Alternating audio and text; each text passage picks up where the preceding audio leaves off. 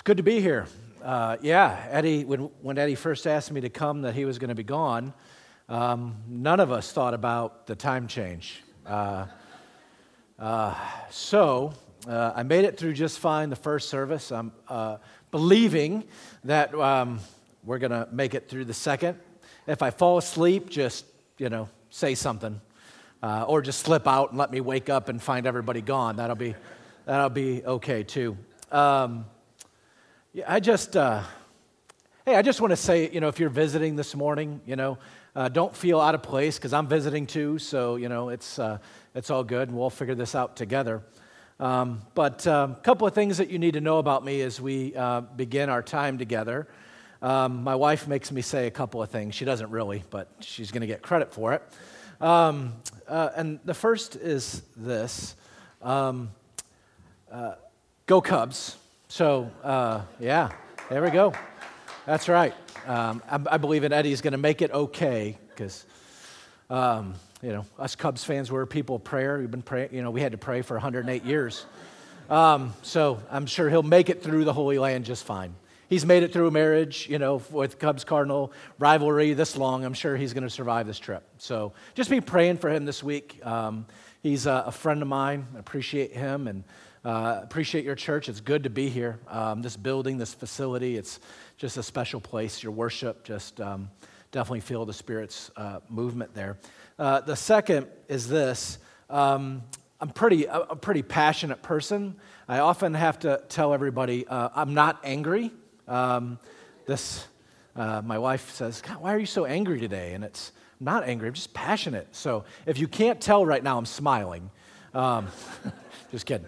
Um, uh, uh, but the third thing that you need to know about me this morning is that I love Jesus. Um, and so it's good to be able to get in to be in his house, uh, even with a two-hour time change.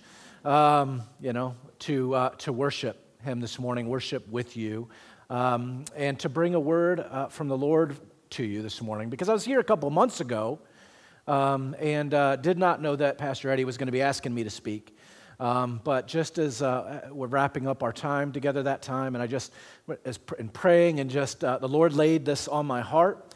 Um, uh, again, not knowing that I was going to be coming sharing it with you. So um, I, I'm here believing, right, as, as Pastor Steve talked about, like the enemy doesn't want you to be here this morning, uh, but you're here anyway, that maybe, maybe he has something to say to you this morning. Uh, so I believe he has a word for somebody today. So with that, kind of laying that out there before you, if you have your Bibles with you, and I hope and pray that you do, go ahead and open them to Romans 8. Romans 8. Um, and that's where we're going to spend uh, all of our time together.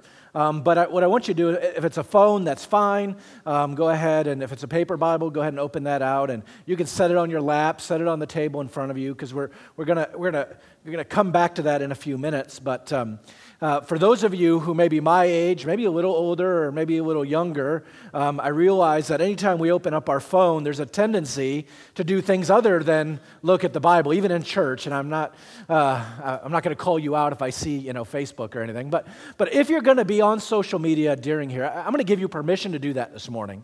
Uh, if you're gonna, if you're on Twitter, or you're on Facebook or something, or or Instagram or, or something like that, uh, what I want you to do is, if you're to do it anyway, what I want you to do is just connect, you know, on Facebook. Put out if God says something to you this morning, I'm to give you permission to go ahead and put it out there. You go ahead and put it on Facebook, put it on Twitter. But what I want you to do is use hashtag Crossroads98 hashtag crossroads98 this way i can find it uh, each other we can find that and just kind of engage in this conversation together so um, if your parent says no, your wife says get off Twitter, I can't do anything about that. But for me to you, you have my permission to do that. So, um, uh, uh, so while we're on the topic of getting online, um, I, when Pastor Eddie asked me to come and share, I, I just want to confess to you this morning that I began stalking you. Um, yeah, yeah, it's creepy, isn't it? Um, I began. you have no idea.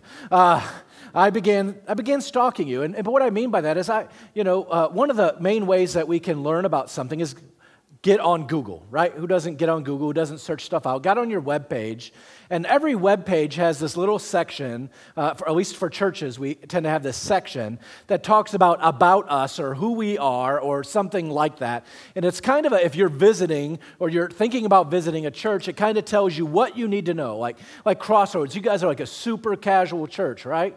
Uh, you just, I mean, come as you are. We get to drink coffee and eat donuts, and we get to do all this stuff. You don't have to get dressed up. Like it tells you all that stuff, but usually there's some stuff on there called mission, vision, and purposes, and all that stuff. And that's preacher talk for this is where we're going. This is why we exist as a church. Like this is who we are.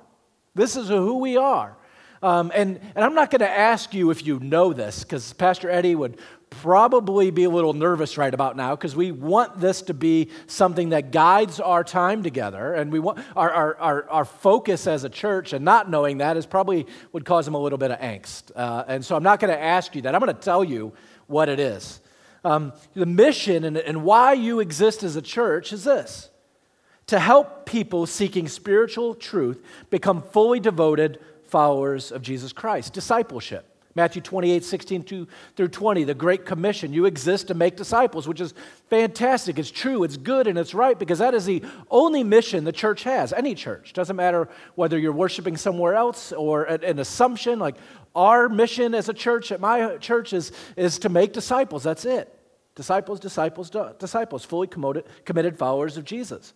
Your purposes and some of the things that you do is worship. Fantastic evangelism, sharing the good news, bless you, ministry, doing the work of ministry, fellowship, doing community and life together, discipleship, again, make disciples. But that wasn't, none of that kind of caught my attention until I got to the vision. The vision is, is painting a picture. Like, if you could, like, you know, uh, what is the guy's name who, you know, a little bit of clouds over here? You know who I'm talking about? I forget. Bob Ross. There we go. It's painting a picture of the future right? A little bit of tree over here, happy tree, right? And painting a picture of what the future could look like because we exist. How we're going to make the world. What is it going to look like? And your vision, it just floored me. It floored me. Here it is. If you don't know it, hopefully you do, is this to impact our community, to impact our culture, to reproduce churches, and to build nations. Let me say it again to impact our community, to impact our culture, to reproduce churches, and to build nations. And here, this is why this caught my attention. Because that's a big job. That is a tall order. That's a, that's a lofty goal, right? I mean, it's way up here. Like, this isn't setting the bar low, it's setting the bar way up here. Specifically, like to, to impact our, your community, Sullivan and surrounding towns to impact our culture, the world around us, the United States of America. Because here's the deal. Here's the deal. Our, our culture and our, our communities right now, like, they're confused. There's all kinds of confusion in the world around us, right? What is right and what is wrong? Whether there is such a thing as right or wrong, right? What is good? What is bad, right? And it, it's almost, it, the way I describe it is it's, our, our culture right now is gritty right? You ever go to the dentist and they use that, uh, um, that paste on your teeth, right? No matter how many times they wash it out, like you just can't get it out. You can still feel it. Like there's just that, that grittiness in there. That's, that's how I feel and how I would describe our culture right now. It's gritty, it's rough. Uh, but specifically, like our culture right now, our communities right now, the world around us right now, it's hurting. Beyond just being confused, it's hurting. Right? Would you agree with that? It's almost palpable. Would you agree that our community and the world around us right now is hurting? And it's okay. You, you can say yes. You can engage here, right? This is a conversation. Uh, you actually encourage me or maybe make me go faster so I'll get off the stage, whatever. Um, but it's hurting. It's palpable. Like you can feel it. Like you can walk out of the door here when you leave and you can feel it. Like you can taste it. You can understand that people are hurting. Like maybe many of you in this room are probably hurting, like you've got stuff going on in your life and it's real and it affects you in deep ways. Like just hurting in here, out here, everywhere. I mean, think about it like things like divorce. Right? How many, I don't know anybody that, that got married to say, like, hey, I just can't wait to get divorced, right? Nobody planned that. But here we've got families and we've got people and things coming to a close and it, it's painful and it, and it hurts. Being ripped apart. I mean, we're watching the civil rights movement still being played out in the world around us. I mean, with things like racism and, all, and, and hate and all of these things going on around us, people are hurting. I mean, bullying, bullying in our schools, hurting. Suicide, people killing themselves because they have no hope. People are hurting. Like just this last week, I read about two stories of kids who walked into their school they didn't do this at home. They walked into their school and committed suicide at school. Hurting, painful. School shootings like Parkland. I mean, kids killing their parents. Things like addiction to drugs and alcohol, addiction to sex and pornography and, and stuff and material possessions, and maybe my, uh, my, uh, my addiction of choice food, right? Addicted to food. Relationships, people addicted to relationships can't be alone, constantly pursuing somebody else and the next somebody and the next somebody, looking for them to fill a void in their life. It's hurting. People are hurting. Poverty. Poverty. Gender inequality. Hurting. I don't know about you, but this makes me feel gross. Makes me feel like, oh, oh, just hurt for people that are hurting. And even my own stuff, we left, we're left hurting, and it just doesn't feel good, right? Right? It's okay. Again, participate. You can participate. It doesn't feel good. People are hurting all around us, and they feel like everything less than made in the image of God. And every one of, if you don't know that, you were made in God's image. You are his image bearer. And all of this stuff affects that image. And, and people feel like everything less than the image of God. They're hurting, and they need you. They need me. They need us. They need us to impact our communities. They need us to impact our culture. So that's a lofty goal. That's a lofty goal. So I want to tell you a story this morning about what that looks like practically, right? That's all good. Well, yeah, divorce, and I get all that stuff. But I want to, I want to tell you about a story of a boy and what this looks like, this hurting. You with me? Can I tell you a story?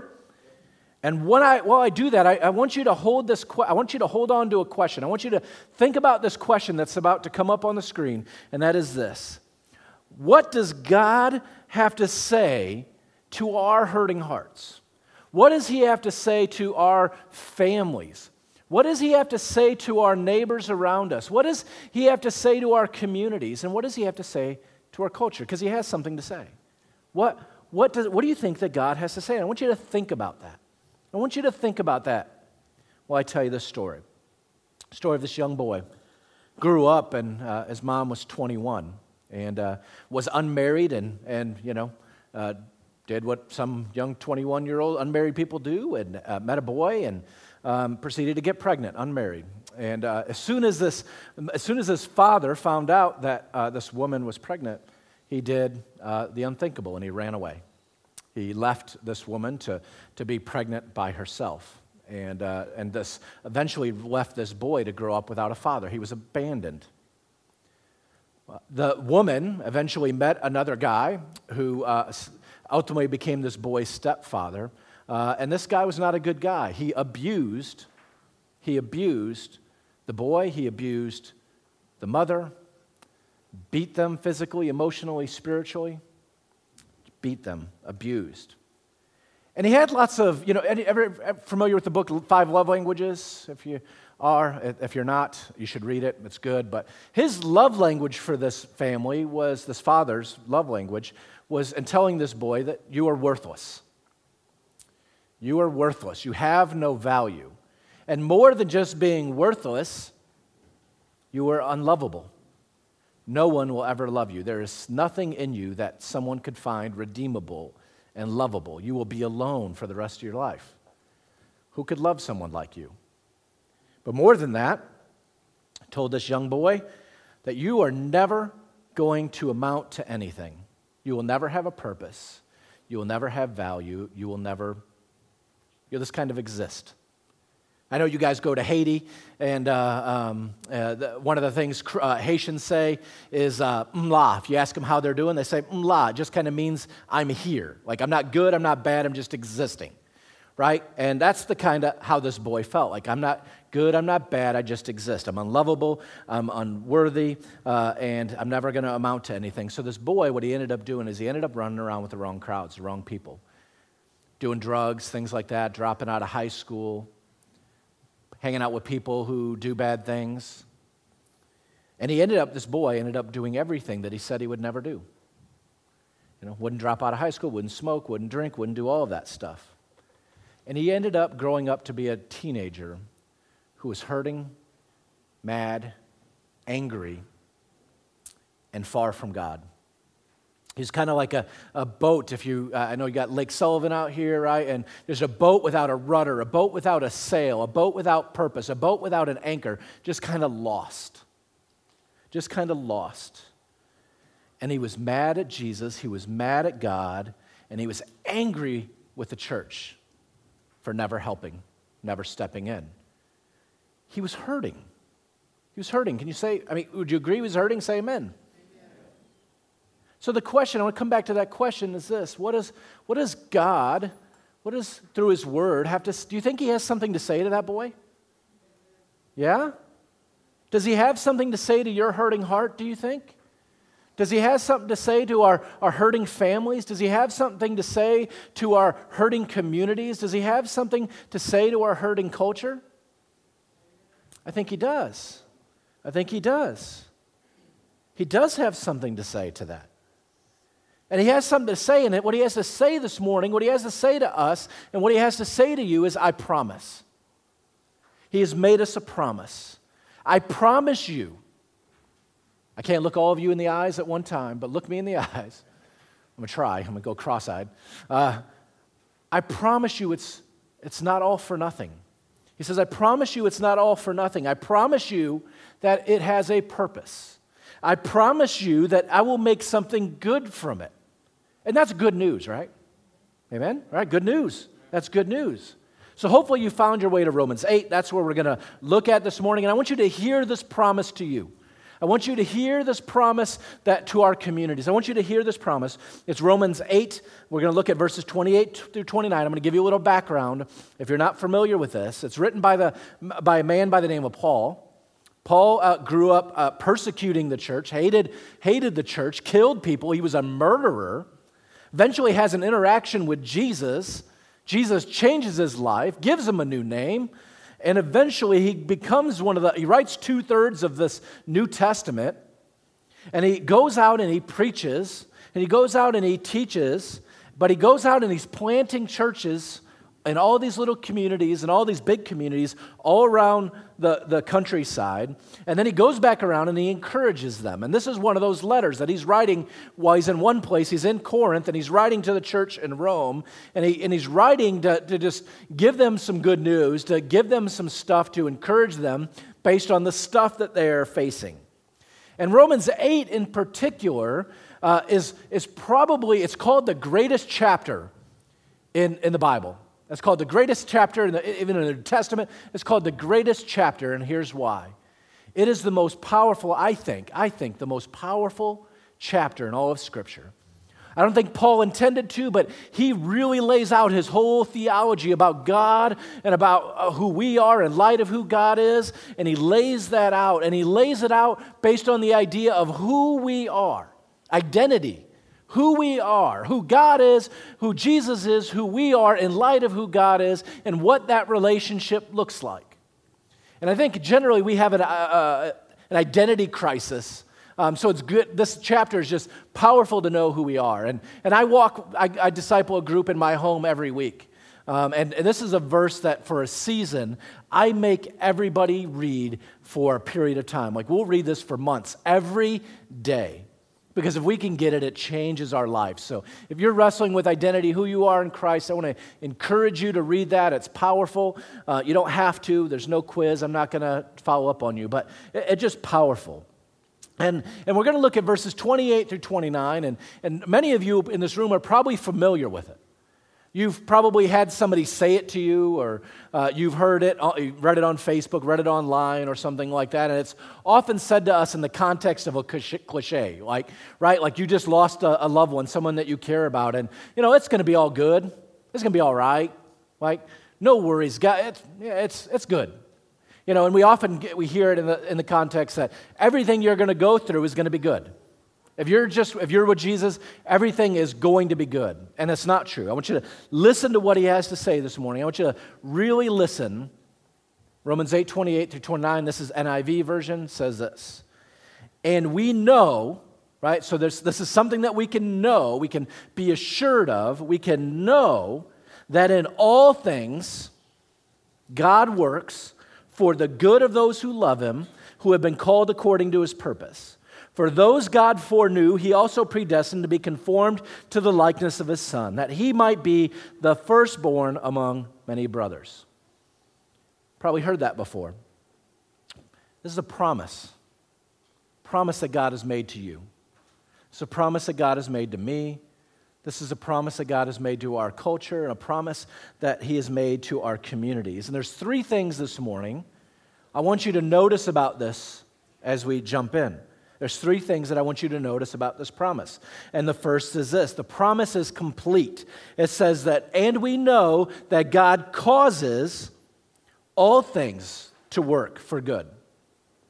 Do you know what the word here, or these words here, all things mean? Do you know what that word means? It means everything, literally, all things.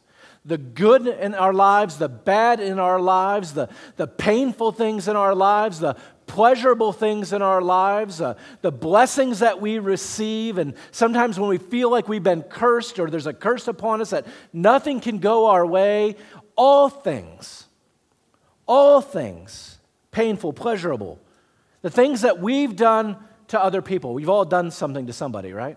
Not good, right? Am I the only one? Just me? Okay, all right, there we go. Like we've the things that we've done to other people, the things that we regret, the things that we wish we wouldn't have done, but also the things that we have done to others. Just the same way the things have been done to us, we have done things to other people. Again, I'm willing to admit that it was me. Like I've done things to people I regret. I wish I wouldn't have done. I've caused lots of people a lot of pain over my life. But he says, but he says, I will cause I will make, I will work all things not for bad, but for good. I will cause all things to work for good. See, not everything that we're going to go through in this life is good, right?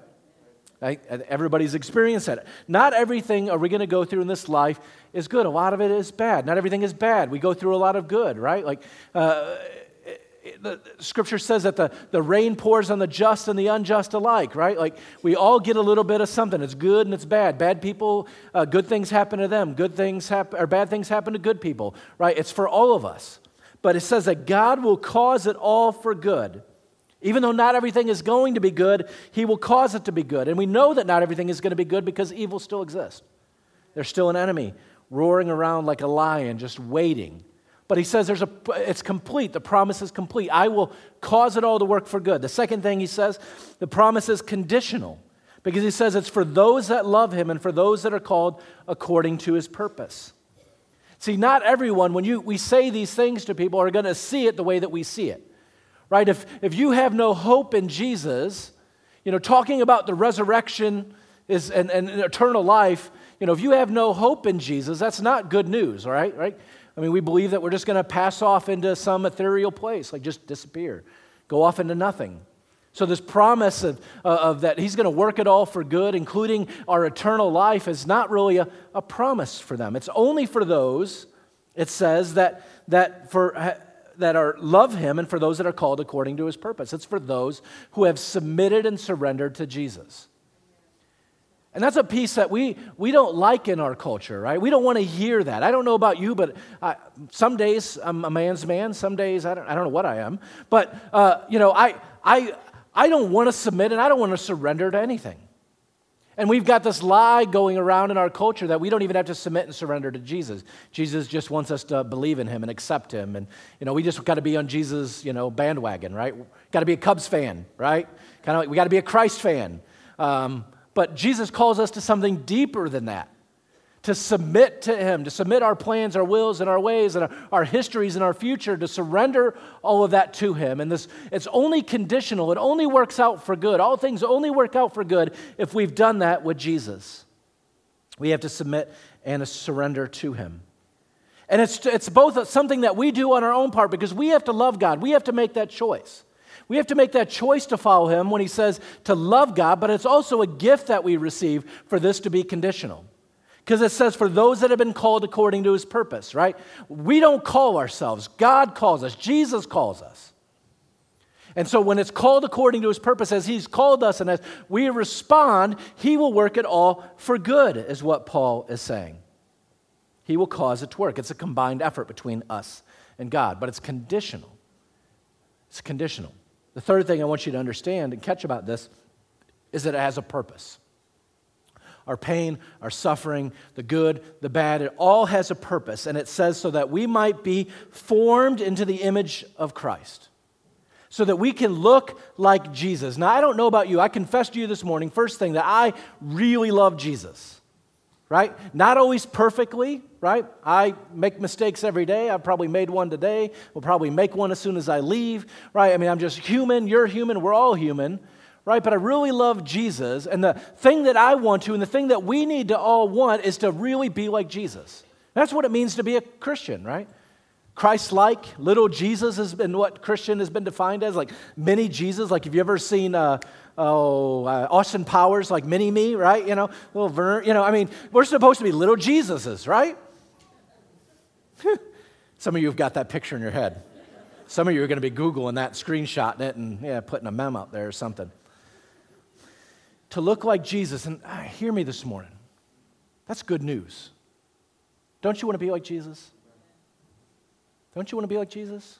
Do you want to look like Jesus? And he says all of this junk the good, the bad, the positive, the negative, the painful, the pleasurable all of this stuff works for good for those that love him, for those who have been called according to his purposes, so that we might look like Jesus so that the world might look like Jesus. See, here's the thing Jesus knew about suffering. So we get ready to celebrate Easter, right? Like the crucifixion, that was not like a play date, right? I mean, if you, if you want a good illustration of what the crucifixion and, and the passion events look like, watch The Passion of the Christ by Mel Gibson. And if you can get through that without crying, like I, have been accused of having no emotion, right? Like I'm, I'm smiling right now, right? I mean, no emotion. Like if you can get through that, like that was suffering and pain like none of us have ever known and will ever experience. He knew about that. He knew what it was like to be abandoned by friends.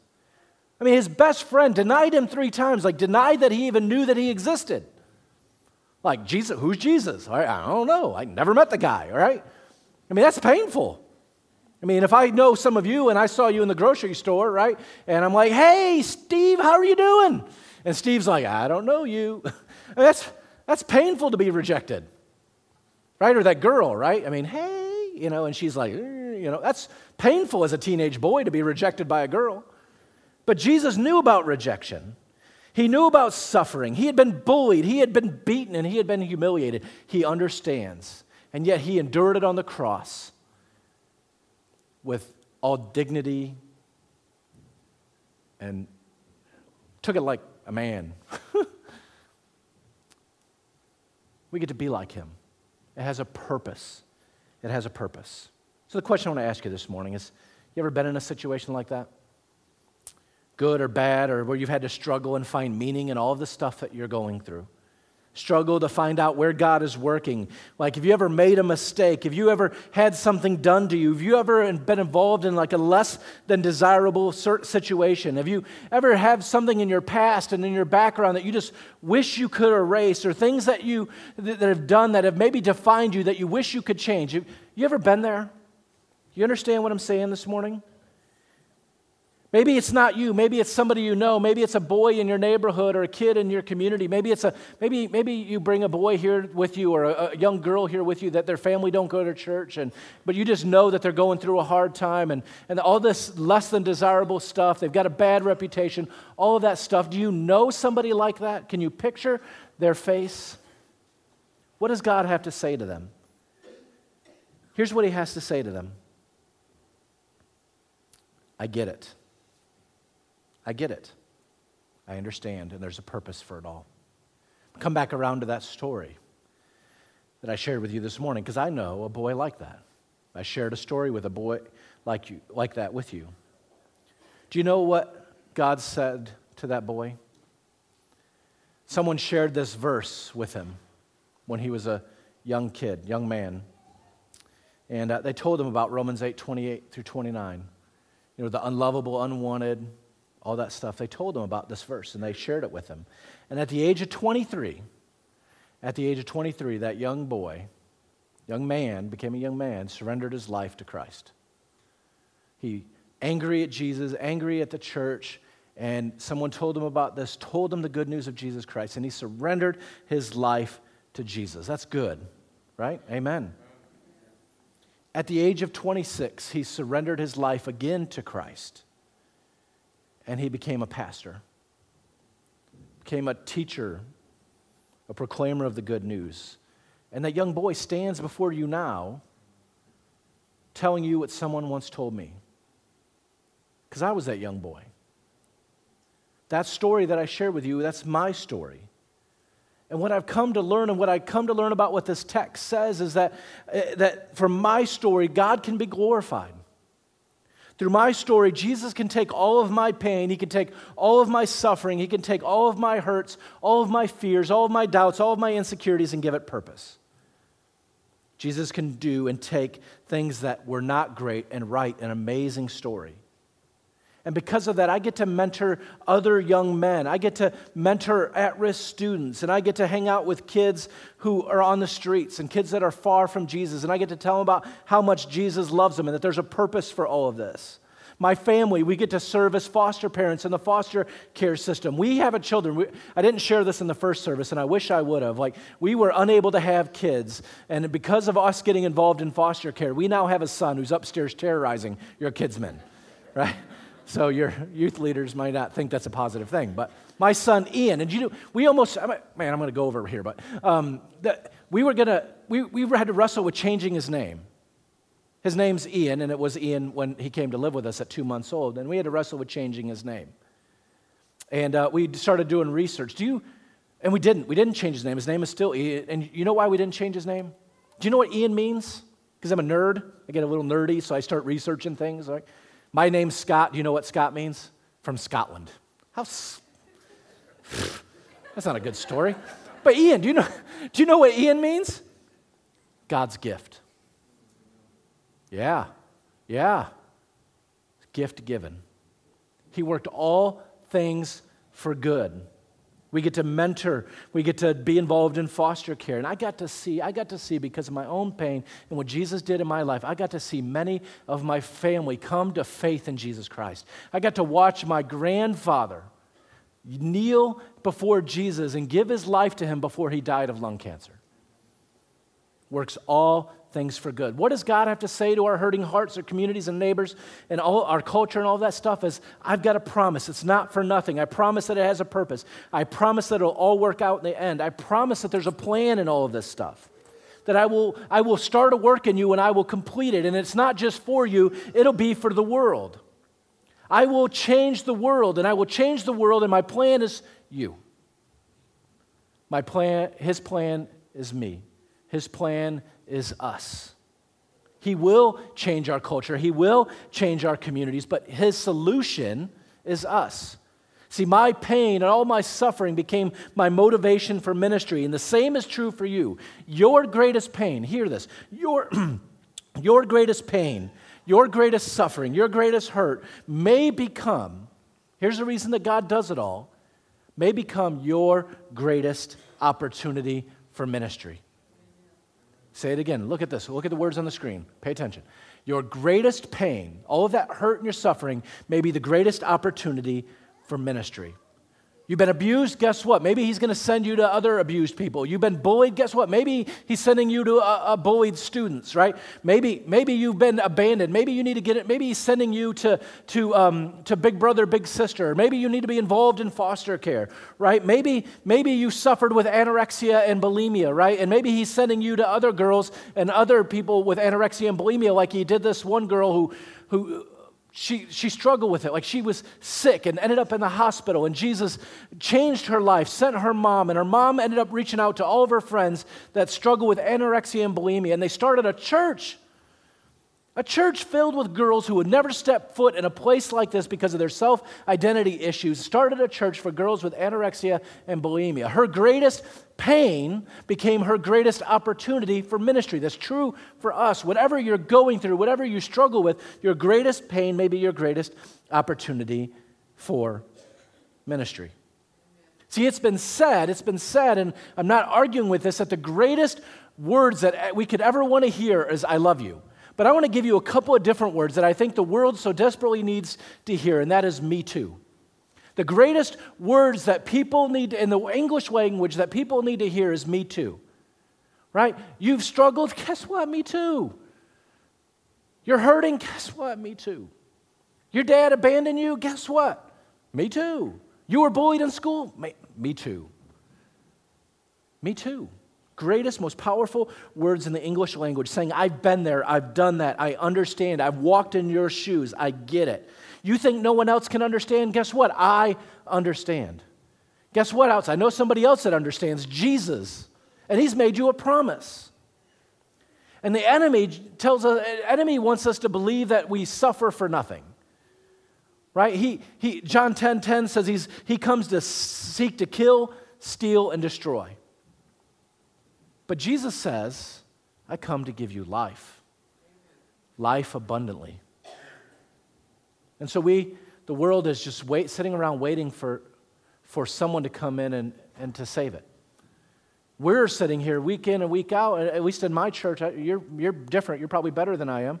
Um, but waiting for the world to change, waiting for something to change, waiting for someone to bring hope and love and joy. But you, you are God's plan. He wants to use you. Look at me. He wants to use you. If you're 80 years old, He wants to use you. If you're eight years old, He wants to use you. If you're somewhere in the middle, I'm not quite where Steve's at. I'm not 50, but I'm about to hit 40. He wants to use me. I don't have as much energy as I used to, but He wants to use me. You know, John Mayer wrote the song Waiting on the World to Change, but stop waiting on the world to change. Stop waiting for somebody else to do this. Be the change you want to see. Be the change that you want to see. Listen, Jesus, Jesus just does some crazy stuff.